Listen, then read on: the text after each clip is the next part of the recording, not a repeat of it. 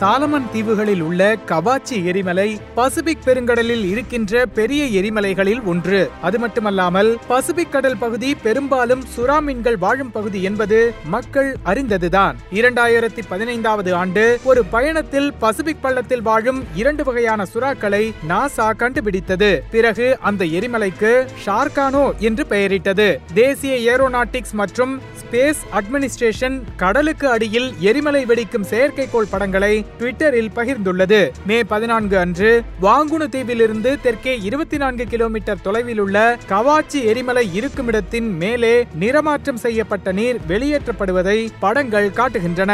லேண்ட்சாட் nine செயற்கைக்கோளில் உள்ள operational land imager two மூலம் அந்த படங்கள் எடுக்கப்பட்டன.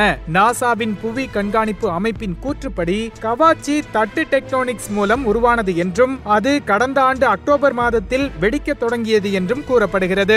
ஏப்ரல் மற்றும் மே இரண்டாயிரத்தி இருபத்தி ரெண்டில் கிடைக்கப்பெற்ற புதிய செயற்கைக்கோள் தரவுகளின் மூலம் இந்த எரிமலை வெடிப்பு பல நாட்களாக நடந்து வருவது உறுதி செய்யப்பட்டிருக்கிறது. அதன் பிறகான ஆராய்ச்சியில் அங்கு வெளிப்பட்ட அதிக வெப்பமான நீரில் அமில துகள்கள் எரிமலை பாறை துண்டுகள் மற்றும் கந்தகம் ஆகியவை கலந்திருப்பதை கண்டறிந்திருக்கிறார்கள். இருப்பினும் அங்கு வாழும் சுறாக்களுக்கு இது ஒரு பிரச்சனை அல்ல. ஏனெனில் பெரிய கடல் விலங்குகள் சூடான மற்றும் அமில நீரை தாங்கும் தன்மையை பெற்றிருக்கின்றன. இரண்டாயிரத்தி பதினைந்தாவது ஆண்டில் ஆராய்ச்சியாளர்களால் எரிமலை வெடிப்பிற்கு பிறகு அங்கே வாழும் பல மீன் இனங்களில் ஒரு வகை சுறாவும் இருப்பதாக அமெரிக்க விண்வெளி நிறுவனம் தெரிவித்தது. அந்த மாதிரியான பகுதிகளில் சூடான மற்றும் அமில நீரில் வாழ சுறாக்கள் பழகி இருக்க வேண்டும் என்று நிபுணர்கள் நம்புகின்றனர். ஷார்கானோ எரிமலை பற்றி பார்த்தோமானால் இரண்டாயிரத்தி பதினாலு மற்றும் பதினேழாவது ஆண்டுகளில் கவாச்சியில் பெரிய எரிமலை வெடிப்புகள் காணப்பட்டதாக நாசா கூறியது. ஆனால் விண்வெளி விண்வெளி நிறுவனம் அது கிட்டத்தட்ட தொடர்ச்சியாக வெடிக்கிறது என்றும்